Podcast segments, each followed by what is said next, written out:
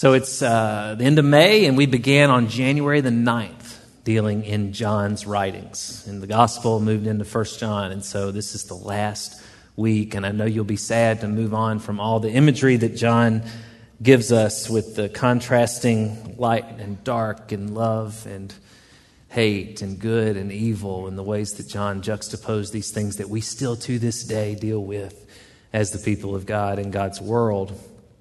Um, and as we look into 1 John chapter 1 this morning, we see some of those same themes. And we understand that the reason 1 John came to be was that John, while writing the gospel, as I've told you, for those who do not yet know and follow Jesus at the time it was written, 1 John was written to the church so that those of us in the church and still to this day could help um, yeah, help people who do not yet know Jesus come to know Jesus. But there was a fracture in the community. It was a hard time for the believers and those receiving this letter. Um, they, they received this letter as, as more of a persuasive essay meant to encourage, meant to instruct them in light of what was going on. So if you'll turn your attention with me to the well the first few verses in First John. And while 1 through 4 will be uh, where we spend most of our time in the next few minutes, I'm going to read through verse 10, the entirety of the first chapter. Let's look at God's word together. What was from the beginning, what we have heard, what we have seen with our eyes, what we have observed and have touched with our hands concerning the word of life. That life was revealed, and, and we've seen it, and we testify and declare to you the eternal life that was with the Father and was revealed to us. What we've seen and, and heard, we also declare to you, so that you may also have fellowship with us. And indeed, our fellowship is with the Father and with his Son, Jesus Christ. We are writing these things so that our joy may be complete. Let's keep reading. Verse 5. This is the message we've, we've heard from him and declare to you God is light, and there is absolutely no darkness in him.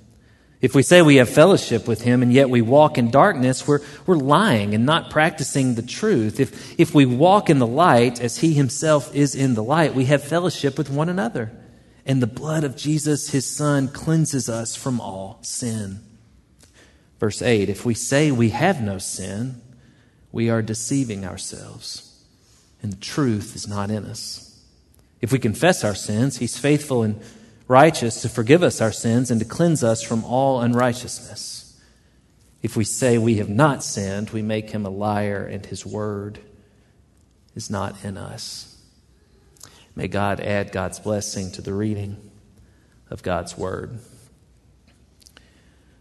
those final six verses, terribly appropriate reminder for the church this week as we mourn the events of this week. May 29th, 2002. I've been waiting for this day a long time because I remember exactly where I was 20 years ago today. Do you? I remember where I was because 20 years ago today was May 29, 2002. It was a Wednesday, and it was the first time I ever laid eyes on Leslie Ann Howell. I remember.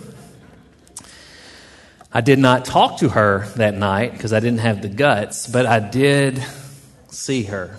And I asked my friend Chris, I said, Chris, who, who's that?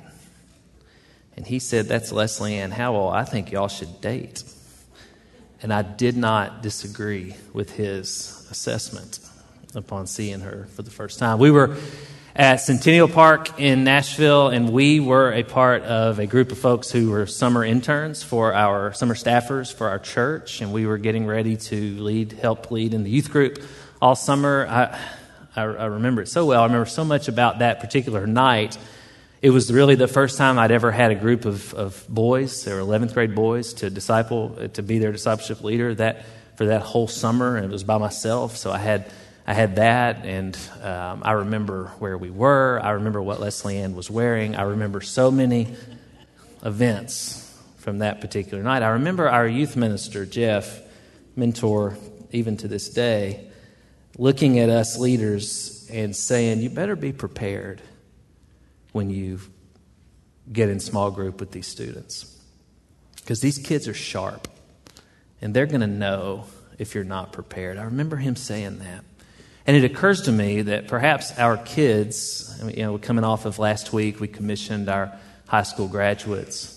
It occurs to me that perhaps part of the pandemic of our kids leaving the church and perhaps not coming back, which we've been experiencing for years now, has a lot to do with what Jeff was alluding to there to us as leaders, and that being a good word for us all. Perhaps our kids aren't sticking in church because, well, maybe we don't take it seriously enough or take Jesus seriously enough. And certainly the way we have abused the power and authority that we've enjoyed in the church for years that comes with being given leadership roles in the church. But I digress. I can tell you a lot about that night. You know why? Because I was there, I lived it. Now, one of the early church fathers, his name was Papias, said an interesting thing that I remember reading in all the stuff I read in seminary, and I wrote this down, so I want to share this with you this morning. Listen to what Papias said. He says, Whenever anyone came who had been a follower of the church leaders, I inquired into the words of the church leaders, what Andrew or Peter or Philip or Thomas or James or John or Matthew or any other disciple of the Lord, and what the church leaders who knew them, the disciples of the Lord, were still saying. For I did not imagine that things out of books would help me as much as the utterances of a living and abiding voice. Interesting, huh? And if you re- look closely when you read Scripture, particularly the gospel accounts, I like to do this in, if you recognize when there are names that come up in the story, sometimes names will even occur in there that we don't know very much about those people, or we know very little about them. But those names find their way into the text. Names in an account, in a story told, provide someone that can be asked, right? And it happened to be common over time for names to actually drop out of later accounts of the same stories or the same passages, perhaps even our first four verses here with, or the first whole first chapter with so much talk about the community declaring what they had seen from the very beginning. Perhaps some names were in this text and, and fell out. We don't know. But eyewitness accounts strengthen testimonies, and they strengthen testimonies for one purpose a main reason. So that those who do not yet know Jesus of Nazareth as Lord would come to know him as Lord. And they too would become a part of this chorus declaring what was from the beginning. You with me? We are still taking part in what John is writing about here in these first four verses. What was from the beginning, what we have heard, what we have seen with our eyes, what we have observed and have touched with our hands concerning the word of life, concerning Jesus. It was common amongst this community for people to be tried, for, for it to be attempted by some not real believers to try to convince the community that Jesus wasn't actually really a man, just a spiritual being that came. Now, while we don't deal with this specific heresy in our community, I don't think, I don't know of it, that was something they were dealing with and that John was addressing directly here. He was trying to help the community understand that Jesus did live. We saw him, we touched him, even after he rose from the dead.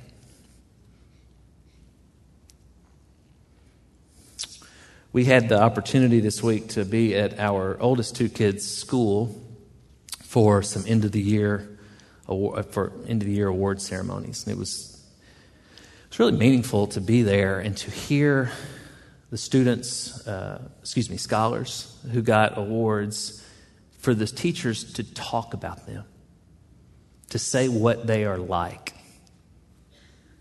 such encouragement to hear how these scholars had blessed their teachers and their classmates.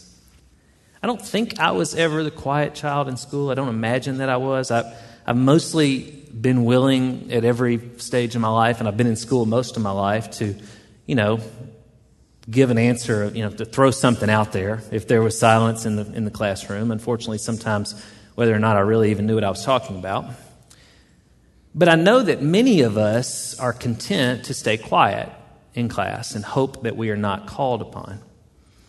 And while I don't recall it from, I think this, this uh, graduated out of style before my school years, I have read about something called a recitation bench a recitation bench. Uh, and I can imagine this being one of the worst things imaginable for those of us who would rather not be called upon in a classroom setting. Because what would happen is several students would actually come to the front and they would sit on this bench or they would kneel down on this bench. And the teacher or even the classmates would just pepper them with questions about, well, anything mathematics, geography, some of the poetry they had been reading. Now, for many of us, it's not the actual questions, the geography, the poetry, the, the math coming at us that scares us. It's, it's having to stand up in front of a group of people and to answer the questions out loud. For so many of us, that can be painful. But I want you to consider something with me because I think it's really important in our text here and important for us to recognize as a fellowship of believers. I think as a church, we do this to each other. And we do it for good reason. We exert this pain on one another. Here in our text, we see John saying, We declare to you. We declare. The writer of Romans says it this way if we confess with our mouth that Jesus is Lord, and we believe in our heart that God raised him from the dead, we, we will be saved. We've made this confession something that we do in front of one another. In our faith and practice here at the church at Harpeth Heights, we do it in the waters up behind the screen. That screen rolls up and, and we baptize. We ask, What is the profession of your faith? And the answer is, Jesus is my Lord and Savior. And you, you say it out loud, you declare it as if you were on a uh, recitation bench. But you've got to own it. You see, in church, you can't just report what everybody else is saying. Brandon, what is the profession of your faith? Well, Leslie Ann says that Jesus Christ is my Lord and Savior. Well, Steve said that Jesus is his Lord and Savior. No, you've got to own it. In church, we don't just report what everyone else is saying. It occurs to me that that night 20 years ago, well, I don't know what would have happened if I hadn't had the guts to call Leslie Ann, to get her number and call.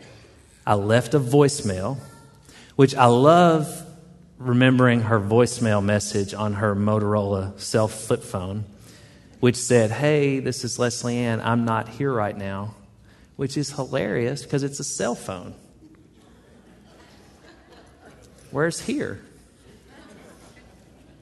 I guess she could have meant I'm not right with my phone. Anyway, I don't know.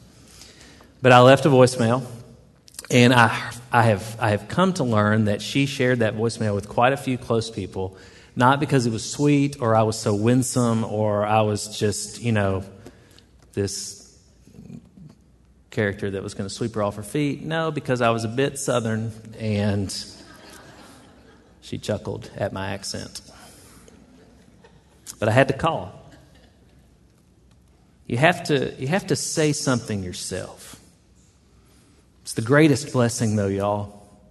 And yeah, I'm speaking to pretty directly here to anybody in this room that may not have yet to, may not yet have decided to follow Jesus and to commit your life to being formed by Jesus. It's the greatest blessing.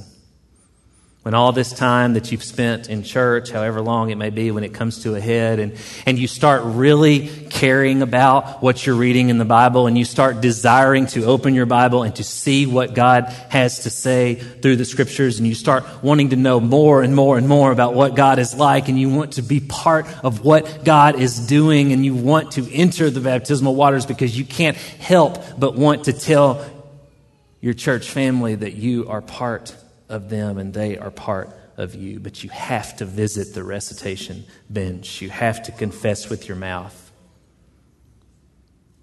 But can't I just go see the pastor or another staff member on Tuesday? Sure, you can. Yes, you can. But is it because you would rather be silent right now? Don't let the moment pass you by. We don't know what we really believe until we hear ourselves say it. And that's what John's saying here in these first few verses of 1 John 1. He's saying, We are saying it. And we have been saying it, and we are saying it because we want you to hear it. Well, what do they want to be heard? Well, I believe it's in here, and it's a great reminder of the gospel for us this morning. So the first thing is John wants us to hear that there is fellowship between the Father and the Son. Verses 2 and 3.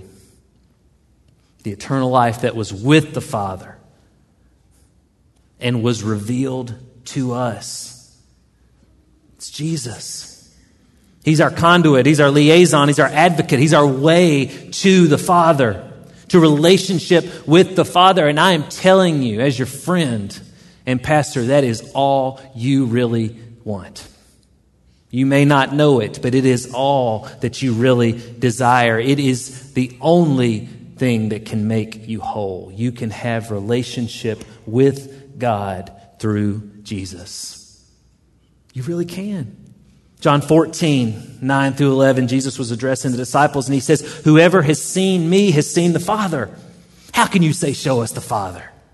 Do you not believe that I'm in the Father and the Father is in me? The words that I say to you, I don't speak on my own, but the Father who dwells in me does his works. Believe me that I am in the Father and the Father is in me. You can have relationship with God, the Father, through Jesus, the Son. Second, we declare it they declared it, and we are called to declare it so that others may understand that fellowship and enjoy that fellowship together. I love, Stephen I didn't talk about the welcome, but he nailed it. It's exactly what we have to be glad about today. That we can enjoy fellowship together because the Father and the Son have fellowship. We declare to you what we have seen and heard so that you may also have fellowship with us. But you see, fellowship with us meant that you did not have fellowship with those who were trying to distort the good news of the gospel. Specifically, at this time, as I told you earlier, those who were trying to make the claim that Jesus actually really didn't live, that he was just a spiritual being. So, but, but this uh, it changed everything that we know and believe about the cross if Jesus didn't actually live. We'll get back to that. 1 John 2:22, the next chapter over. The text reads, "Who is the liar if not the one who denies that Jesus is the Christ?" This one is the antichrist, the one who denies the Father and the Son. Next thing we see in our text is that our fellowship together is with the Father and the Son. Verse 3 What we have seen and heard, we also declare to you, so that you may also have fellowship with us. And indeed, let's look at what John says.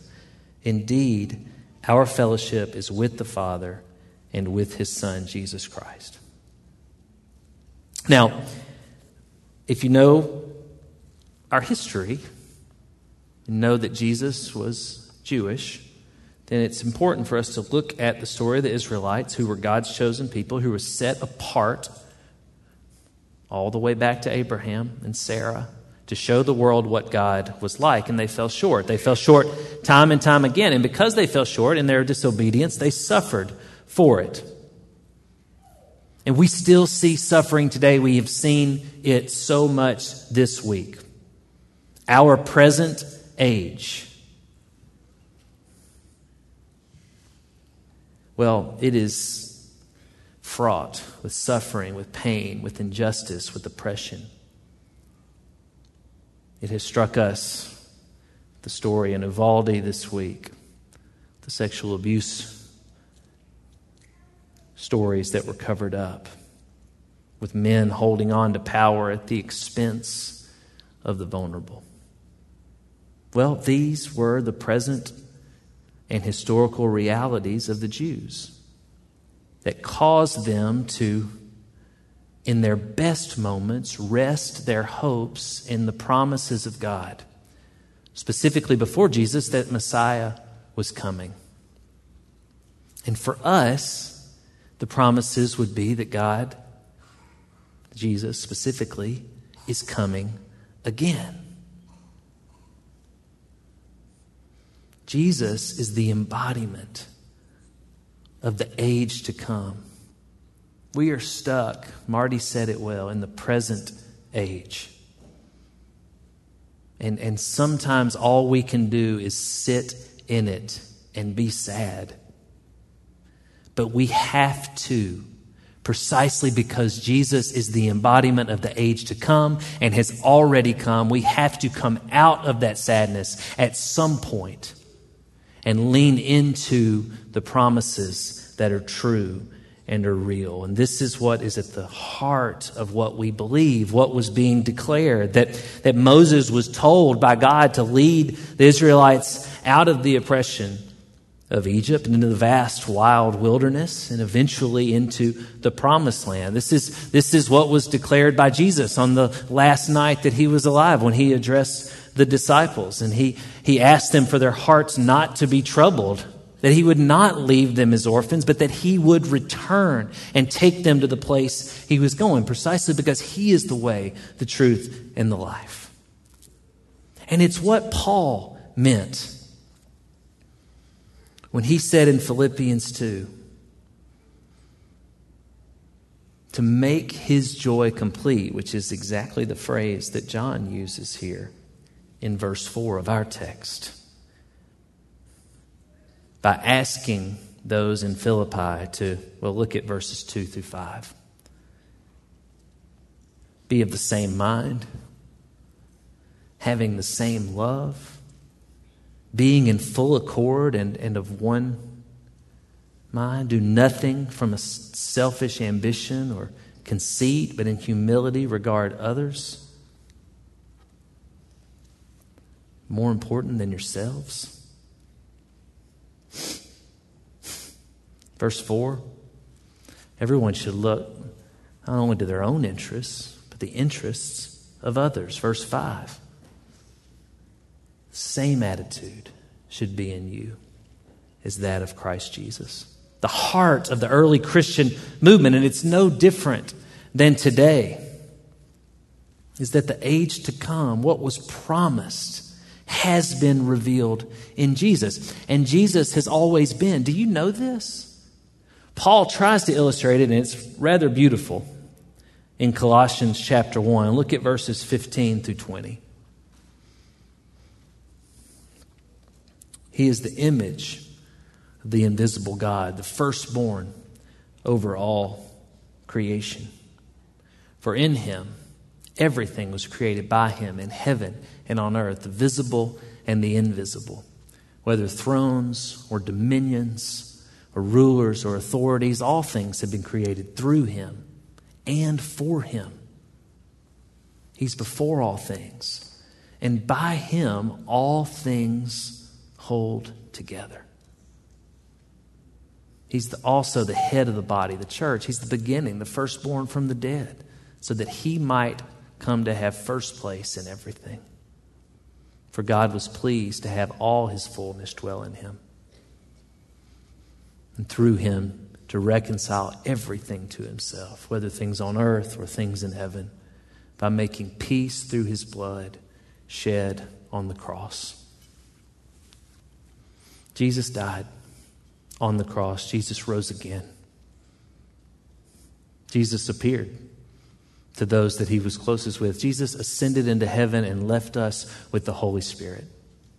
Jesus will come again. These are the things we declare. Jesus holds all things together.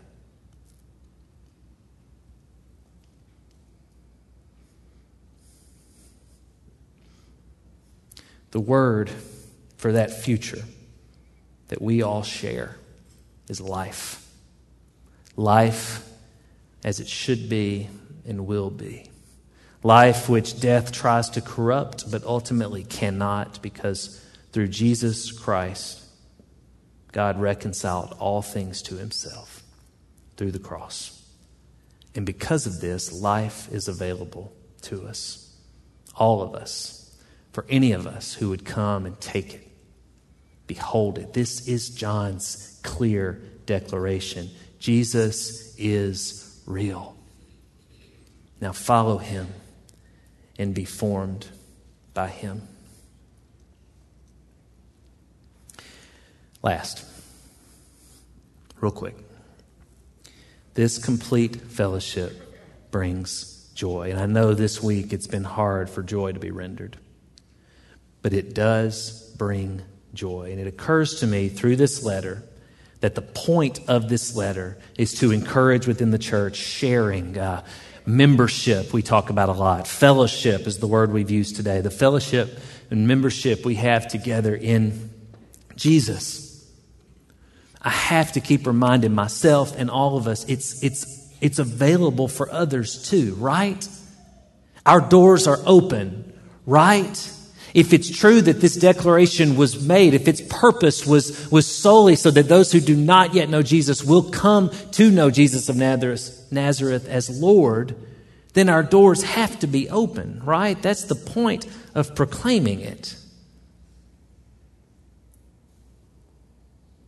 So others can come and see and touch and be changed, be transformed by Jesus.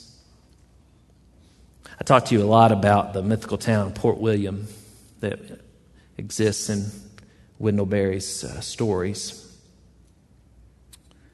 Port William didn't distinguish the masses from the classes.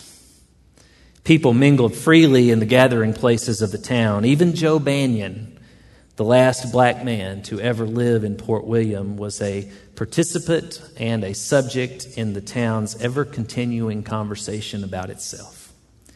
People loved and befriended one another and were loved and befriended.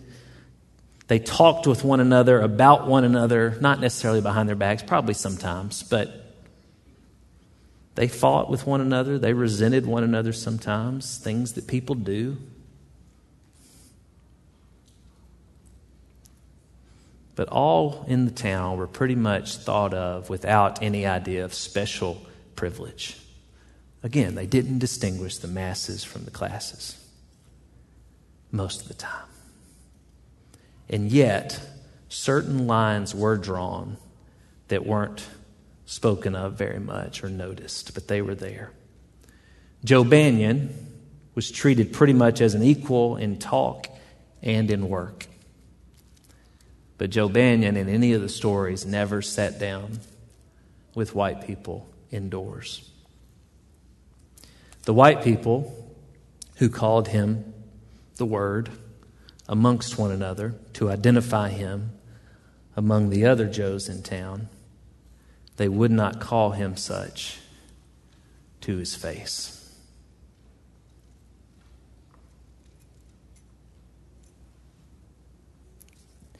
This fellowship, our fellowship, if it's going to be truly what Jesus wants it to be, that the declaration here in 1 John suggests it is.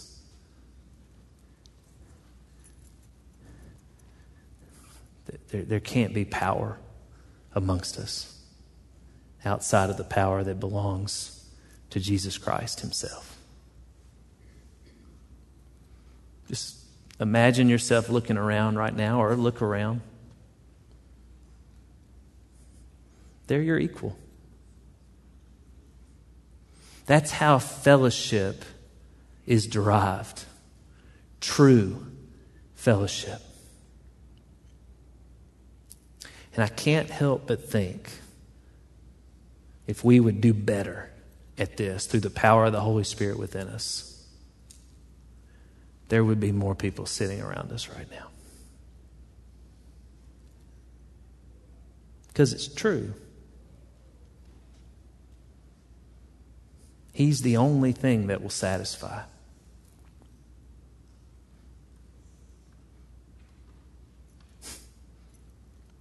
It's what the church has declared from the beginning.